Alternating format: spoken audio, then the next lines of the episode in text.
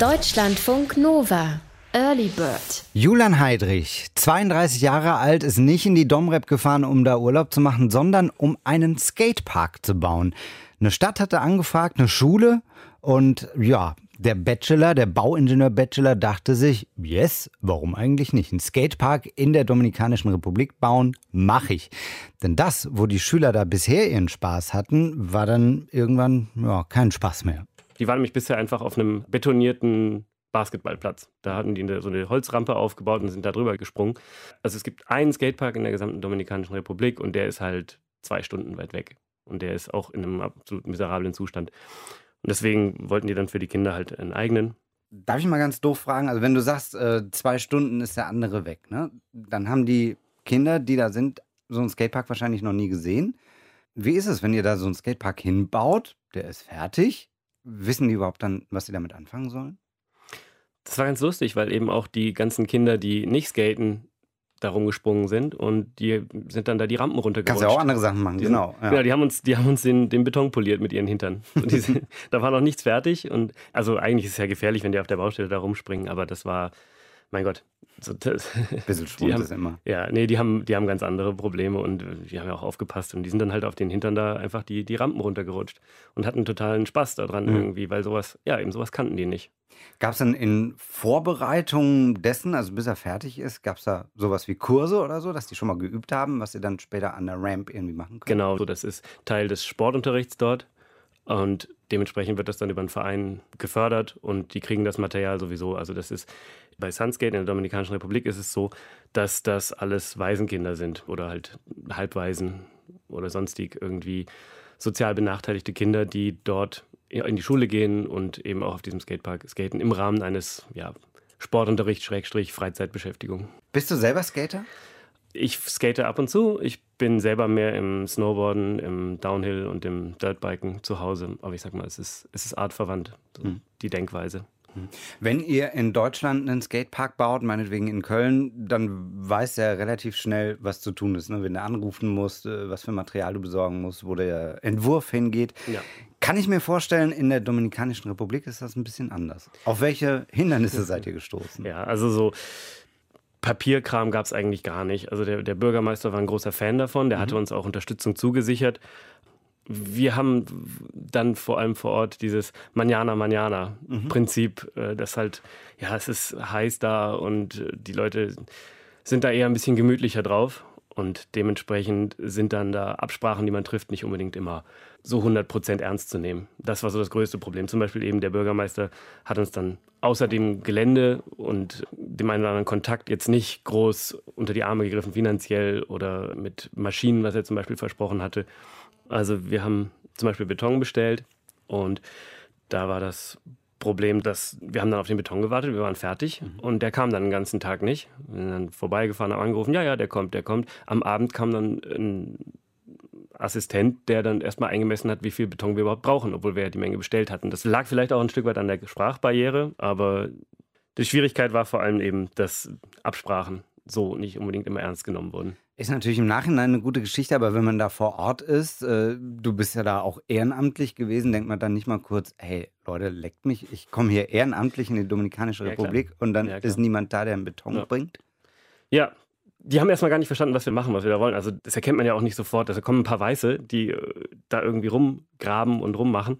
Und aber dann so nach einer Weile hat man sich dann schon so eine Gruppe von Leuten, die halt da immer auf dem Gelände rumgehangen sind und die waren dann schon immer interessiert und die haben dann irgendwann auch angefangen zu helfen und so. Das war dann schon echt schön, auch so das so live mitzuerleben, wie da länderübergreifend und auch eben, wie, ich bin jetzt nicht flüssig im Spanisch, mhm. aber ähm, man hat sich dann irgendwie verständigt und äh, ist auf einen kleinsten gemeinsamen Nenner gekommen. Das war dann schon irgendwie schön. Deutschlandfunk Nova, Early Bird. Ich sag mal so, Skaten in der Dominikanischen Republik kann jeder, aber erstmal einen Skatepark in der Dominikanischen Republik zu bauen, ist eine andere Sache bei über 40 Grad. Genau das hat Julian Heidrich gemacht. Zusammen mit Sunskate, das ist eine NGO, die sich da für die Schwächeren einsetzt, mit Skaten. Dass in der Dominikanischen Republik nicht alles so ist wie in der Google-Bildersuche, nämlich mit feinsten Sandstränden und alles toppi, das weiß Julian nur zu gut. Ja, weil es vielleicht auch gar nicht gewollt ist.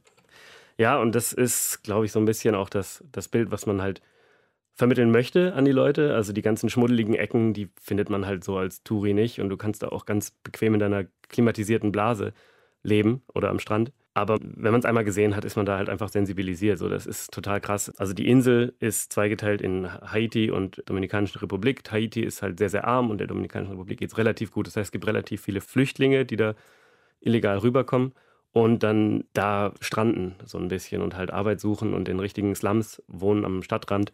Und eben auch das Sozialsystem ist nicht so sonderlich gut. Das heißt, Leute, die Arbeit verlieren, krank werden, die landen dann auch eben in diesen sozialen Brennpunkten. Und genau da ist das eben auch gewesen, weil, wie gesagt, das waren Waisenkinder, das waren selber Kinder aus schwierigen Umständen. Nee, dadurch, dass wir eben in diesem sozialen Brennpunkt waren, hat man das dann halt auch sehr hautnah miterlebt. Wir haben nachts die Baustelle bewachen lassen, dass uns da nicht die Materialien rausgeklaut wurden, also frisch gemachte Bewährung, also die Stahlmatten, die da im Beton drin sind, dass die nicht rausgeklaut werden über Nacht. Wir haben das Material jedes Mal von der, also unsere Werkzeuge, alles immer von der Baustelle weggemacht, weggeschlossen. In dieser Unterkunft, da war Stacheldraht oben drauf, äh, wo wir untergebracht waren, weil es und es war abgeschlossen, mhm. es war ein abgetrennter Bereich, wo man so einfach nicht reingekommen ist also uns wurde auch mehrfach eben eingebläut, wir sollen nachts auf gar keinen Fall alleine rausgehen, zu zweit, mindestens zu zweit, besser zu dritt oder besser auch nur im Auto. War schon eine spannende Erfahrung auf jeden ja, Fall. Ja, so ein krasser Clash, ne? Also du willst ja eigentlich hin und helfen, ne? Aber dann kommt die Realität auch so ein bisschen auf dich ja, zu ist richtig. und es knallt ein bisschen. Also so naiv darf man da wahrscheinlich nicht rangehen. Ja, nee, also das war hart, als wir da angekommen sind. Es war halt super heiß. Zwei sind erstmal krank geworden für ein oder zwei Wochen. Den hat es den Magen verdorben. Ähm, ja, ganz genau. Also von den Helfern. Die ganze Zeit hatten wir Schwierigkeiten mit unserem Kreislauf halt, weil wir einfach nicht dafür gemacht sind oder es nicht gewohnt sind bei der Hitze. Es war Februar, März. Äh, wir kamen da gerade aus dem kalten Deutschland und das war von der Wand zu laufen mhm. erstmal. Ja. Und da sind dann auch Motivationen ein bisschen, haben einen Dämpfer bekommen. Warum ausgerechnet Skateparks? Also man kann ja jetzt irgendwie sagen, in so Schwellenländern ist ja die Ausgangssituation zum Skaten erstmal denkbar schlecht. Ne? Du mhm. brauchst glatten Beton, um irgendwie zu fahren. Gibt es ja da oft nicht. Aber warum sagst du, Skaten ist es? Ähm, ich kann da ein Beispiel nennen. Zum Beispiel haben wir ein Projekt in Indien gehabt. Ähm, Kastensystem, Frauen werden unterdrückt. Das war dann auf dem Schulgelände und die hatten dann die Regel, No School, No Skate. Das heißt, die Kinder müssen vormittags in die Schule gehen, damit sie nachmittags dort skaten dürfen. Das ist auch im ländlichen Bereich. Die haben dann eine Motivation, in die Schule zu gehen, weil das von den Eltern nicht unbedingt gefördert wird. Und dann haben sie die Regel halt äh, Girls First. Das heißt, die Mädels gehen da ganz selbstbewusst auf die Jungs zu und sagen, gib mir das Skateboard, ich will skaten. Und dann müssen die, in Anführungszeichen, denen das geben.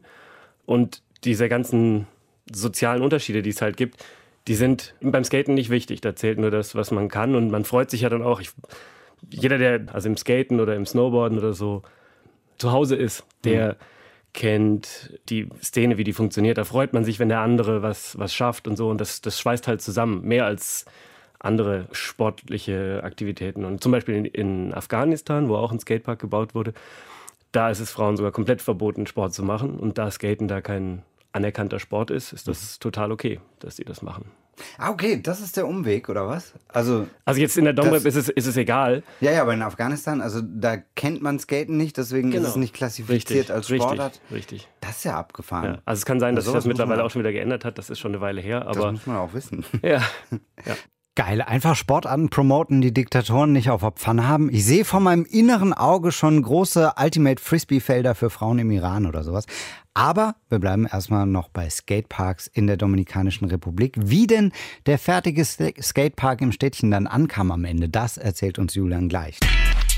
Deutschlandfunk Nova, Early Bird. Die Domrep, wie der Kenner sagt, auf der einen Seite ein Traumparadies für All-Inclusive-Urlauber.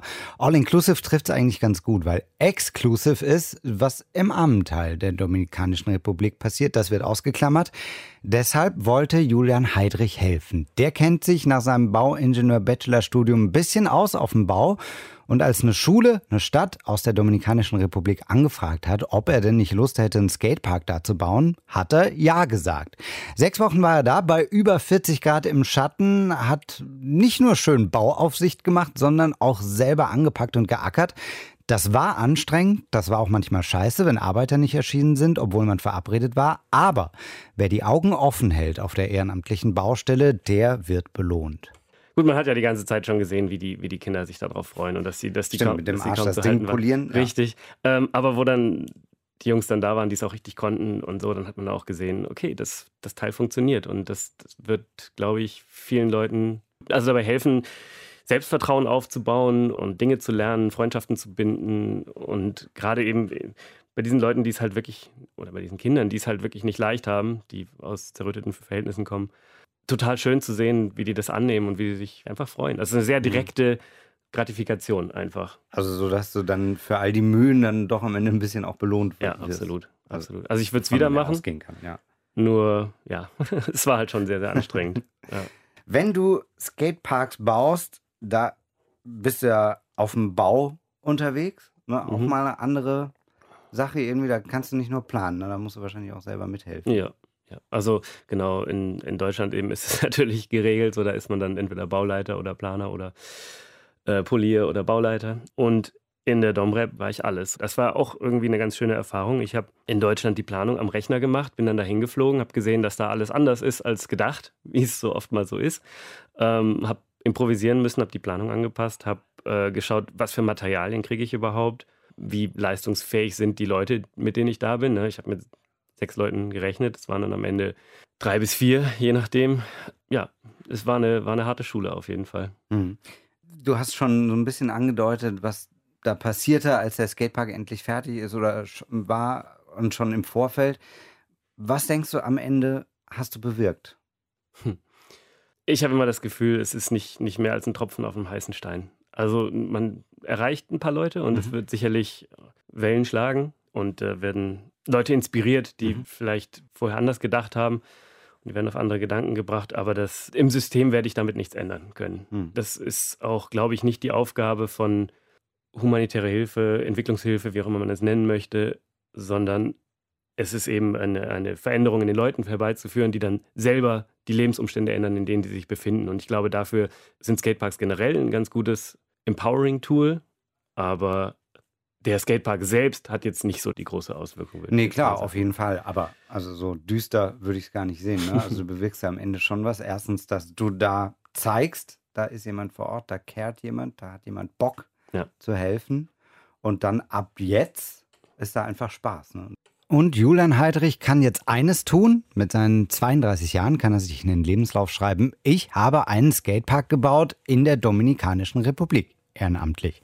Und was uns auch freuen würde, wenn ihr selber so eine Geschichte erzählen könnt, dann schreibt uns doch sehr gerne.